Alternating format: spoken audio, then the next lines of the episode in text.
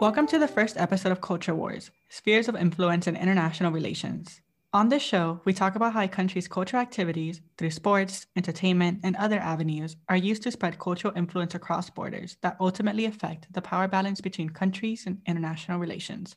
I am Jorlyn Garcia. And I'm Zoya Nawaz, and we're hosting this podcast sponsored by the Keck Center for International and Strategic Studies at Claremont McKenna College.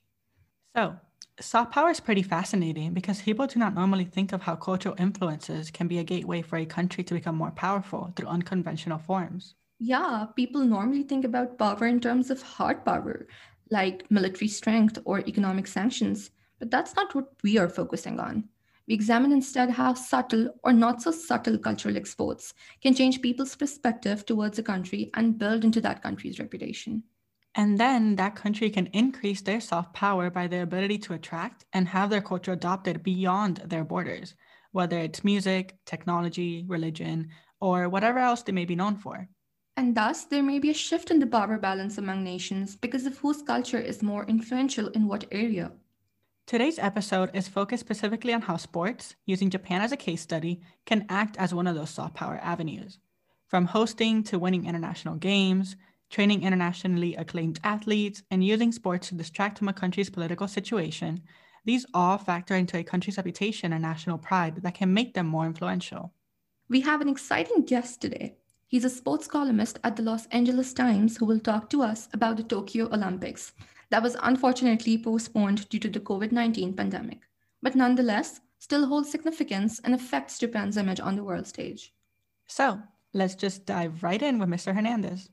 Mr. Hernandez, why don't you give us a brief introduction of your work as a journalist? Uh, yes, I've been at the Times now for 13 years, uh, the first five of which I spent uh, covering the Los Angeles Dodgers, the local baseball team. Um, you know, my mother is from Japan, uh, my father is from El Salvador, so I speak Japanese and Spanish, which kind of lent itself to covering baseball because that's, you know, and it, you know, between the three languages, that's 90% of the players, it feels like. So uh, ended up covering that for a while. Uh, the last five years, I've been working as a columnist, just kind of floating around from sport to sport, uh, giving opinions and stuff. So I have covered, um, you know, I've been to Japan a couple of times actually for work, specifically, again, kind of mostly to cover baseball stuff. 20, in the summer 2019, spent a little time, uh, you know, in Japan, again, kind of doing a year out from the Olympics type thing. So I'm a little bit familiar with, uh, with this subject. So, what kind of work did you do there? And do you have any Japanese contacts for sources and all? Yeah. So, the first time I went there actually was in 2017, in the fall of 2017. I went there for a week to go cover Shohei Ohtani, uh, who now plays for the Los Angeles Angels. Uh, and there were rumors at the time that he was going to be coming over the year after. So we figured, you know what? Um, again, I'm probably the only American uh, covering baseball that could do this. So why don't we just go over there and try to get some, uh, you know, get ahead of this story and introduce this person to the American public? Um, you know, I have a lot of friends in the Japanese media who, you know, they came to uh, work here and cover Major League Baseball on two, three year assignments. And so when they went home, I maintained, you know, contact with them. And they eventually helped me actually get to Ohtani's high school coach.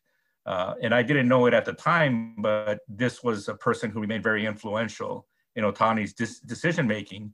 And he actually was the one who told me, he was the first person to say this publicly that, yeah, no, he's going, right? Um, at the time, there was still, I mean, even though we were expecting him to come to the United States the next year, we weren't 100% sure.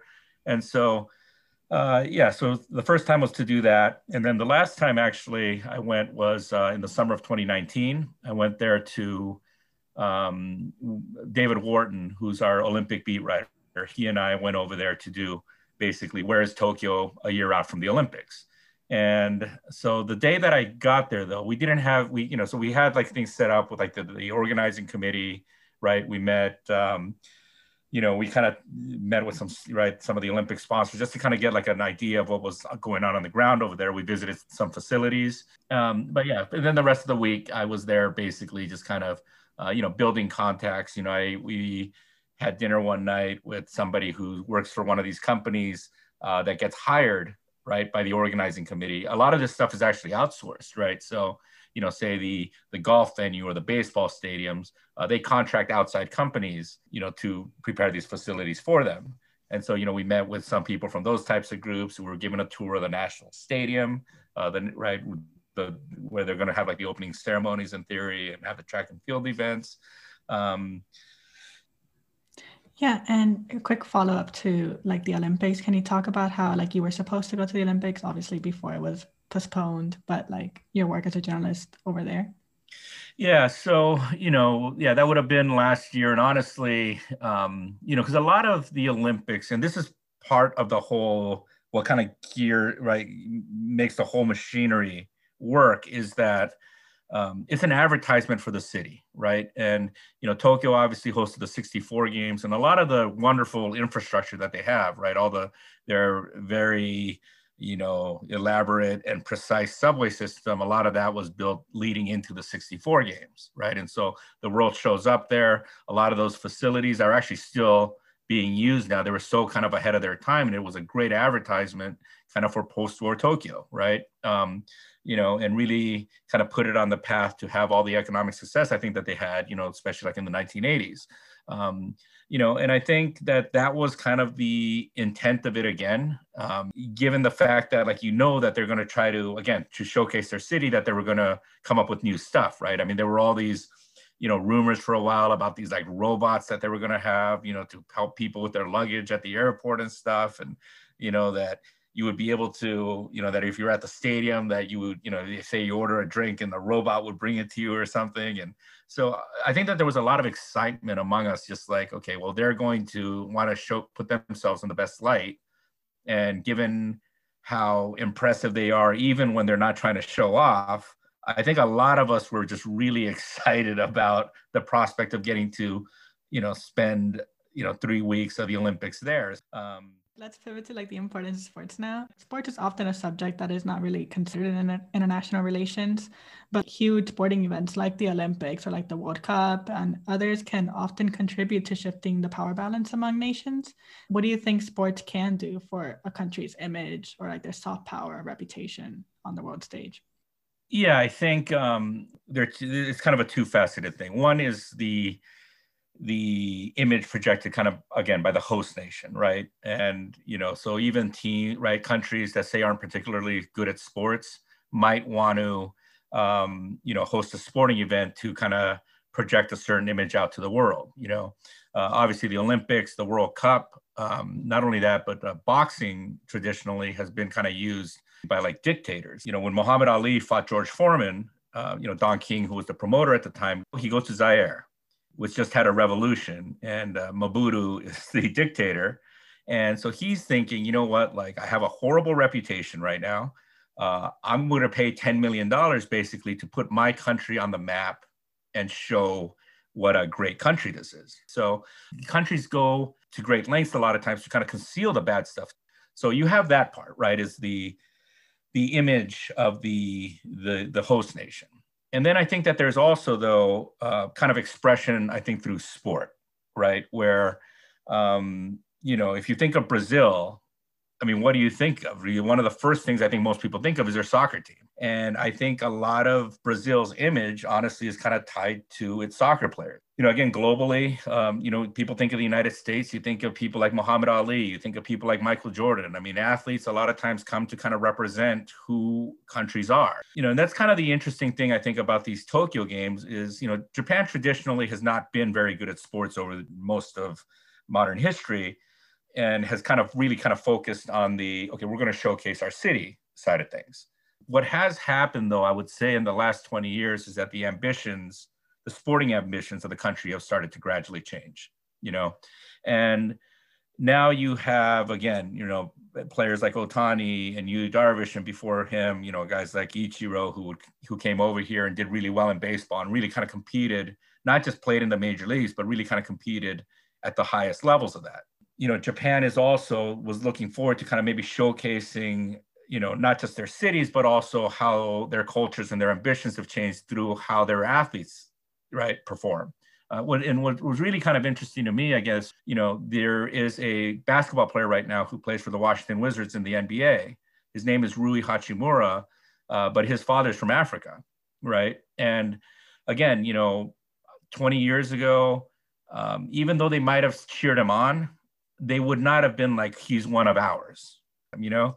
And to kind of go from that, and I was really again in in especially when I went back, you know, this last time in 2019, Hachimura was just breaking into the NBA, um, and the degree to which they viewed Hachimura as Japanese to me was like really surprising. Again, kind of as somebody who was more familiar with that country the way it was in the 80s and 90s. I really, you know, the last time I went to Japan before 2017 was in 1998, right after I graduated from high school, and then um, and so I was in that sense I was really surprised to see how much society had changed. And now, you know, you have somebody like Naomi Osaka, the tennis player, um, who actually at a fairly young age moved to the United States, yet they consider her Japanese now. I think this was going to be an Olympics in some way, or you know, and it still will have a chance to be that for kind of the Japanese to kind of showcase through sport, you know, um, also not just right in in terms of hey, we're we're more than just people that build these great facilities, but we're also a country that can produce these types of athletes with these types of personalities and showcase you know these aspects of our culture. Yeah, so while we're like already talking about Japan, host countries and all of that, what's like the opportunity the Olympics provided Japan when they've already hosted Olympics three times in 1964, 72, and 98. So, what's new this time around? Yeah, I think that, you know, um, kind of this idea of Japan as like an economic super superpower is probably not what it was before, right? It's certainly not what it was like say like in the 1980s. And if anything now when we talk about like kind of global economy, right? Even in right we talk about Russia, we talk about China. Japan has kind of been replaced in that sense. But again, like I think this was going to give them kind of this uh, opportunity to maybe showcase their ingenuity again, right? Um, you know, what was really interesting to me was uh, in the, I believe it was kind of in the bidding for the 2026 World Cup. Part of the bid was actually Japan's bid was not just that they were going to host the Olympics, but that they were going to create this thing where you would say, uh, say, take the Rose Bowl, right? So the, the United States would be playing a game, you know, in Japan, and what you would be able to do though is put these um, panels on the field at the Rose Bowl, get a live crowd in there, and they could they were going to you know uh, recreate in virtual reality the same game there, basically kind of like have holograms kind of recreating the game there, right? Which is like nuts. And again, like so. I'm guessing that was kind of part of the intention, right? Is to like sh- showcase Japan in this way, probably. That's like, hey, this is a country that you want to invest in. This is a one country that you want to visit again right? Because again, I just think that over the last like couple of decades, uh, you know, the feelings about you know Japanese ingenuity probably have have declined to a certain extent. Yeah, that's very true. Now that you mention it, like Japan used to also rely on soft power, not just through economic exports, but through cultural exports like anime and manga. Is Japan looking for a boost in soft power since they're not leading anymore in these industries? Do they feel that they are possibly being like threatened by like the rising K-pop and the rising K-drama, so they need to re-exert themselves again? You know, you, it's interesting that you bring up, and I'm going to maybe take this in a slightly different direction here, right? But as far as like the the anime uh, manga culture there, uh, the influence that that has had on sports, I think, is actually it's really affected the way the Japanese view sports, right? Um, you know, and I wrote a column about this. I think it was the day before Ohtani pitched his first game here, and I was writing how, and I wrote how basically that it made complete sense that a guy like, so, you know, usually in baseball, pitchers pitch, and even when pitchers are forced to hit, they usually can't hit at all, right? And a position player, a hitter can't pitch at all, right? Because the skill sets are so specialized. Now, Ohtani does both, and he does both. When he was in Japan, he was the best pitcher and he was the best hitter in the league. Um, you know, and I wrote about how a guy like that could actually only come out of Japan, right? At this particular time. And the reason was because actually, I think because again, they're comic book culture, right? In Japan, they've seen somebody pitch and hit before. He was a cartoon character, but it happened, right? Um, you know, the, the one that really kind of had uh, international an international impact was this uh, comic book called Captain Tsubasa, and it was it follows this young soccer player, right? As he's starting, you know, he's elementary school age, and eventually he becomes like the best player in the world. Now, this thing got translated into like Spanish and Italian and stuff. It got exported to like Latin America and into Europe. And like, I think that that cartoon had a huge impact on the way the Japanese view soccer. And I think that, you know, the first um, soccer, Japanese soccer players who went over to Europe, right, which is the, where the highest level of soccer is played in the world, the first Japanese players to go over there were attacking players. And I think that part of this had to do with the fact that, again, the Japanese had seen a Japanese guy be the best player in the world. It wasn't a cartoon, but they had seen it, you know? And the Japanese like love like this concept of like genius, right? So like all these comic books, there's always kind of like this magic involved. And even like in that soccer comic book that I told you about, you know, these guys all have weird signature shots and stuff. And the possibilities are so kind of like open there. Um, you know, and I think that's probably people admire athletes, right? Is that they are people who never really had to compromise their dreams in a way, right? And especially those people at the pinnacle are getting to kind of live out these the same dream that they had when they were seven, eight years old. They're getting to kind of live out now. And you know, again, in the case of these Japanese athletes, a lot of times I think that they're, you know, those dreams, uh, manga culture actually helped shape that a lot so their ambitions now are you know more than just hey you know we just want to host the games and do a great job hosting it. But you know and what was really big too was you know the major league baseball started something called the world baseball classic which is where they're trying to kind of make a world cup of baseball. And japan won the first two chan- right they won the first two tournaments. And so now all of a sudden they get it in their head like hey like we're actually really good at this right? So um, how they view themselves through kind of that sporting lens, I think has really kind of changed also their image of like what they can like accomplish. You know, again, sport kind of becomes a reflection of you know identity and of uh, you know ambition. Yeah, so that's actually very interesting the connection between anime and sports in Japan. And these foster a sense of national pride to play these sports. There also seems to be rivalry among countries in taking home the trophy to a game, the most gold medals, winning streaks, and as such.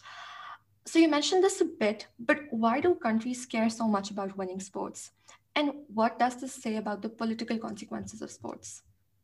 Yeah, I think, hmm, I mean, it does like instill like a sense of pride like other things don't. You know, stuff like politics and government, it's a little bit too abstract.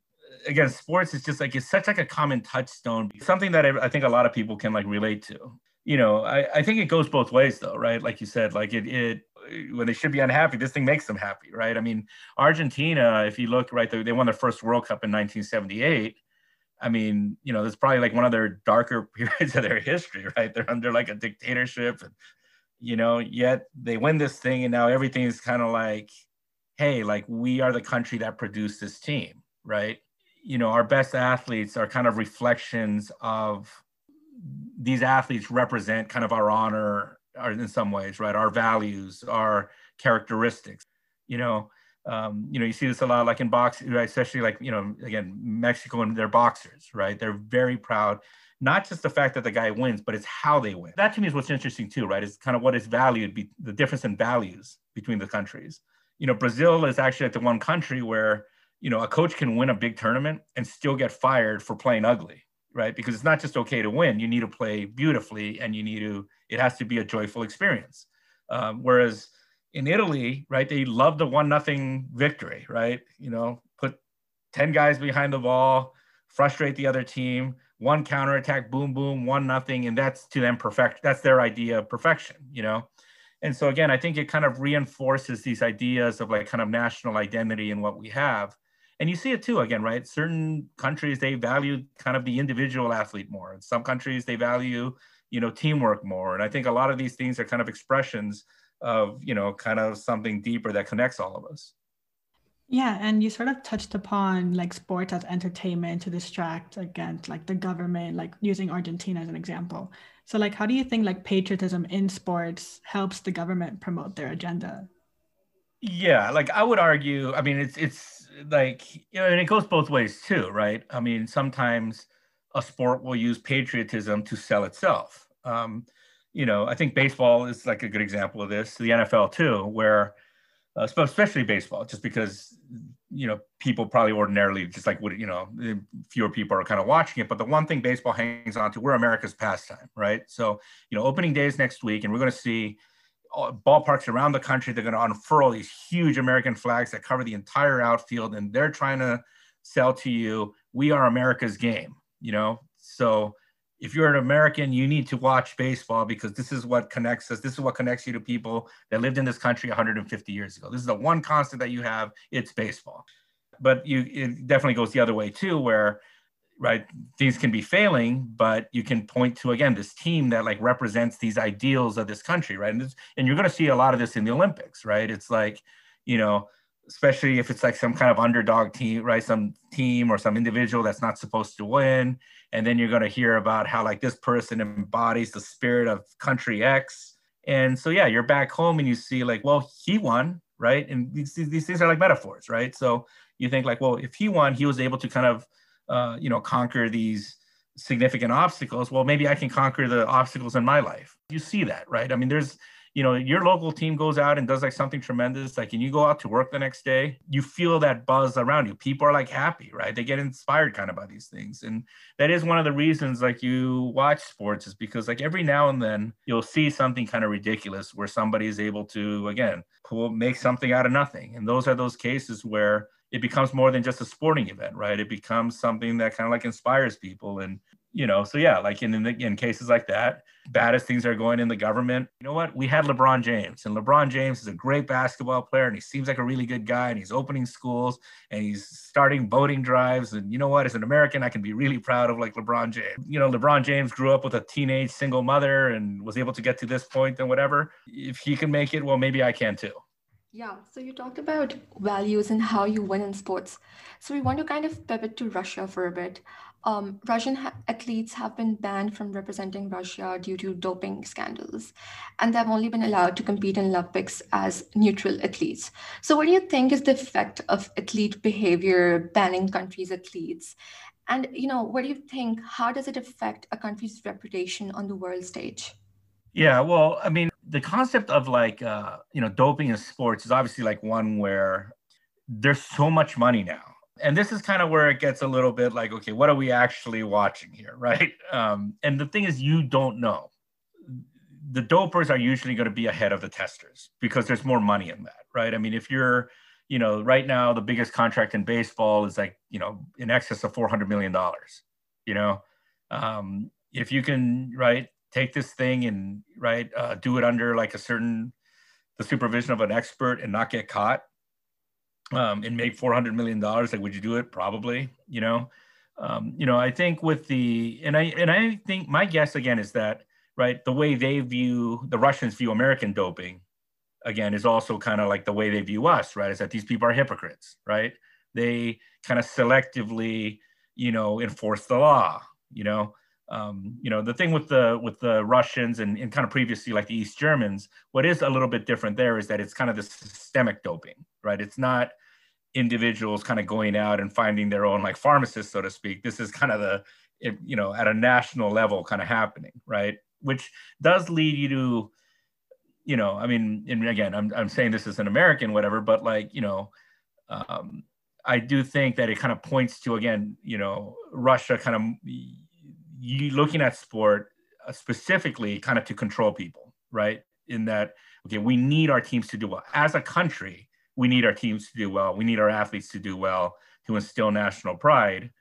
You know, because I, I, I think here, honestly, sports is just another business, right? It's no different than Coca Cola or Walmart or whatever else we do. And it's just another, you know, uh, arm of the economy, you know? And whatever it's kind of happening and they kind of let it go whatever but i don't really think that the government is like looking at okay well you know what we need our basketball team to be really well you know be doing really well to kind of distract from all these problems right? Whereas you know again the former east germany russia uh, cuba is another country right? Um, they necessarily haven't had doping scandals but the cuban government is uh, you know heavily involved in athlete development right? Where they'll get the most talented elementary school kids and put them through a school with the whole purpose of like you know having attaining international glory you know so again to make people feel better about themselves.